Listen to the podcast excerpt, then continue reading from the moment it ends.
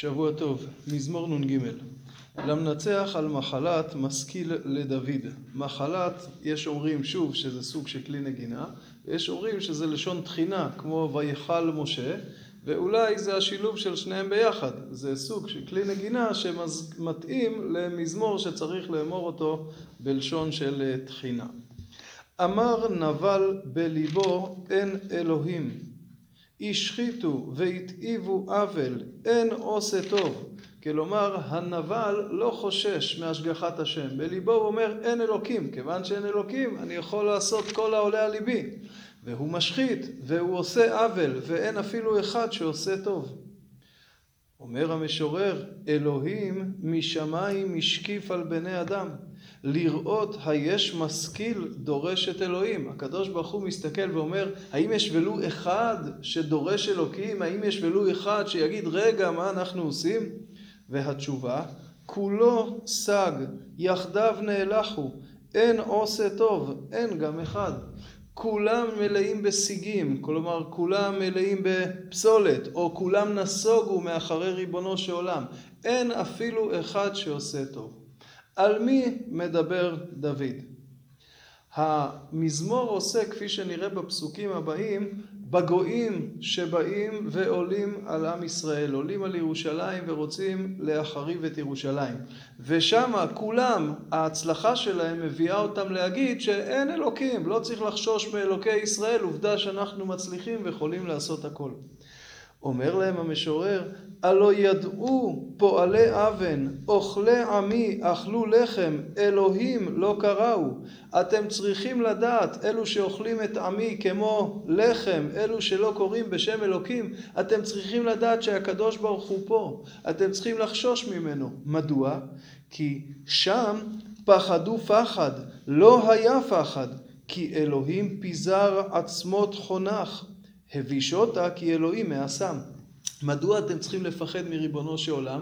כי שם, במקום שבו אתם נמצאים כרגע, בירושלים, שם בעבר נפל פחד אלוקים על הגויים, פחד שכמותו לא היה. הקדוש ברוך הוא פיזר את העצמות של כל אלו שחנו על ירושלים. על מי מדובר? אז חלק גדול מהפרשנים מסבירים את זה על סנחריב. כשסנחריב, מלך אשור, עלה על חזקיהו, בא מלאך השם ובלילה אחד הרג שם כמעט את כל צבא סנחריב. אז אתם יודעים שהקדוש ברוך הוא נמצא פה. אתם צריכים לחוש לזה ולהיזהר ממנו. אז למה אנחנו מצליחים כרגע?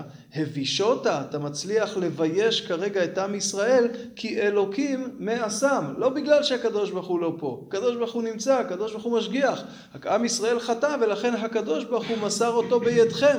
אבל תשימו לב, אל תרבו להשחית, כי אם תרבו להשחית, סופכם שתענשו גם אתם. הוא מסיים, דוד, מי ייתן מציון ישועות ישראל, בשוב אלוהים שבות עמו, יגל יעקב, ישמח ישראל. כלומר, שמי ייתן שהיושב בציון יושיע את עם ישראל, יחזיר ריבונו של עולם את עם ישראל בחזרה לארצו, ואז יגל יעקב, ישמח ישראל. המזמור הזה עוסק בהצלחת הגויים ובתחושתם שאין אלוקים. כלומר, הגויים באים וצרים על ירושלים ורוצים להחריב את ירושלים, והם מרגישים שהקדוש ברוך הוא לא פה. שימו לב שכשהם מרגישים שהקדוש ברוך הוא לא פה, אז התוצאה של זה זה השחתה, זה עוול. פעמים רבות ראינו את זה בתהילים, על הטשטוש שבין בן אדם למקום לבן אדם לחברו. כשאין יראת אלוקים, אז גם יש פגיעה בבן אדם לחברו. שיש יראת אלוקים, זה שומר גם על המוסר הטבעי. בא המשורר ואומר להם, דעו לכם, אל תחשבו, הקדוש ברוך הוא פה, הוא מסר את עם ישראל בידיכם, אבל הוא כאן נמצא ומשגיח, תתבוננו על ההיסטוריה ולימדו לקח גם לכם לאבא. זאת אומרת, זו התמודדות עם החילול השם שנוצר כתוצאה מהאמירה של הנבל שאין אלוקים, ומעבר לכך גם כמובן בקשה בסופו של דבר לישועת ישראל. אם המזמור הזה מצלצל למישהו מוכר, אז הוא בסדר גמור. זו תופעה ייחודית במזמורי התהילים. המזמור הזה הופיע כמעט אחד לאחד בי"ד, במזמור י"ד. כלומר, יש פעמים רבות שפסוקים מסוימים משובצים בכמה מזמורים. אבל פה כמעט כל המזמור חוזר אחד לאחד, והדבר הזה כמובן אומר דרשני.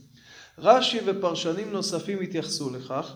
ורש"י אמר שהמזמור, מזמור י"ד נאמר על חורבן בית ראשון, על הגויים שעלו בבית ראשון, והמזמור הזה נאמר על חורבן בית שני. ובהתאם לכך הוא גם מבאר את ההבדלים. יש כמה הבדלים דקים, אבל שני הבדלים מרכזיים. אחד, במזמור י"ד מופיע שם י"ק ו"ק, שם הוויה. ואילו אצלנו מופיע שם אלוקים. ממש באותם פסוקים, למשל הפסוק האחרון, בשוב השם שבות עמו, כתוב שם, ואצלנו בשוב אלוקים שבות עמו, לאורך כל המזמור. ניתן אולי להסביר את זה שבבית ראשון השכינה הייתה גלויה, גם הגלות שאחריה הייתה מאוד מאוד קצרה. לעומת זאת בבית שני כבר השכינה נסתרת, היא לא שורה בגלוי בבית המקדש, ויוצאים לגלות ארוכה, אלוקים בגימטריה הטבע. קדוש ברוך הוא מנהל את המציאות, אבל דרך הטבע, לא בצורה גלויה, כן, לא בהנהגת שם הוויה, כמו שהיה בבית ראשון. דרך זה רש"י מסביר גם את פסוק ו' שהוא שונה מהותית ממה שהיה שמה, מי שירצה יעיין בפנים. נוסיף רק אה, הערה נוספת לגבי המיקום של המזמור. המזמור הקודם עסק ביחסו של דוד לדואג האדומי. המזמור הבא יעסוק בזיפים שהסגירו את דוד בזמן שהוא ברח משאול. מה עושה המזמור הזה פה באמצע? אנחנו עוסקים פה ברצף של מזמורים שבהם דוד בורח משאול והמזמורים עוסקים באלה שרודפים אותו ופתאום פה אנחנו מפליגים לחורבן בית שני, לעם ישראל שנופל בידי אויביו. אבל ראינו לא פעם ולפעמים באותו מזמור עצמו את החיבור אצל דוד בין האדם הפרטי, בין דוד לבין כלל ישראל, לבין מלכות בדוד. כך למשל הזכרנו במזמור התשובה הגדול, מזמור נ"א, שכל כולו עוסק בתשובתו של דוד, ופתאום פסוקי הציון, הסיום, היטיבה ברצונך את ציון תבנה חומות ירושלים. כך גם פה, דוד נרדף, דוד מתייחס לאלו שרודפים אותו, לנבל, לנבל, לאותם נבל, נבלים ש, שרודפים את דוד ומנסים לפגוע בו. והוא בטוח שהוא יחזור חזרה למלכותו. ובתוך הסיפור הפרטי שלו הוא רואה גם את מלכות בית דוד שנרדפת, ש, שיוצאת לגלות, ומתפלל עליה שתחזור בחזרה, ואולי בגלל זה המזמור הזה משובץ פה באמצע. אגב, אחד מאותם אנשים שדוד נפגש בהם במהלך ה... בריחתו משאול היה נבל הכרמלי, שוודאי מתאים גם לומר עליו, אמר נבל בליבו אין אלוקים, אולי זה רומז לו, אולי לא, אני לא יודע. שבוע טוב.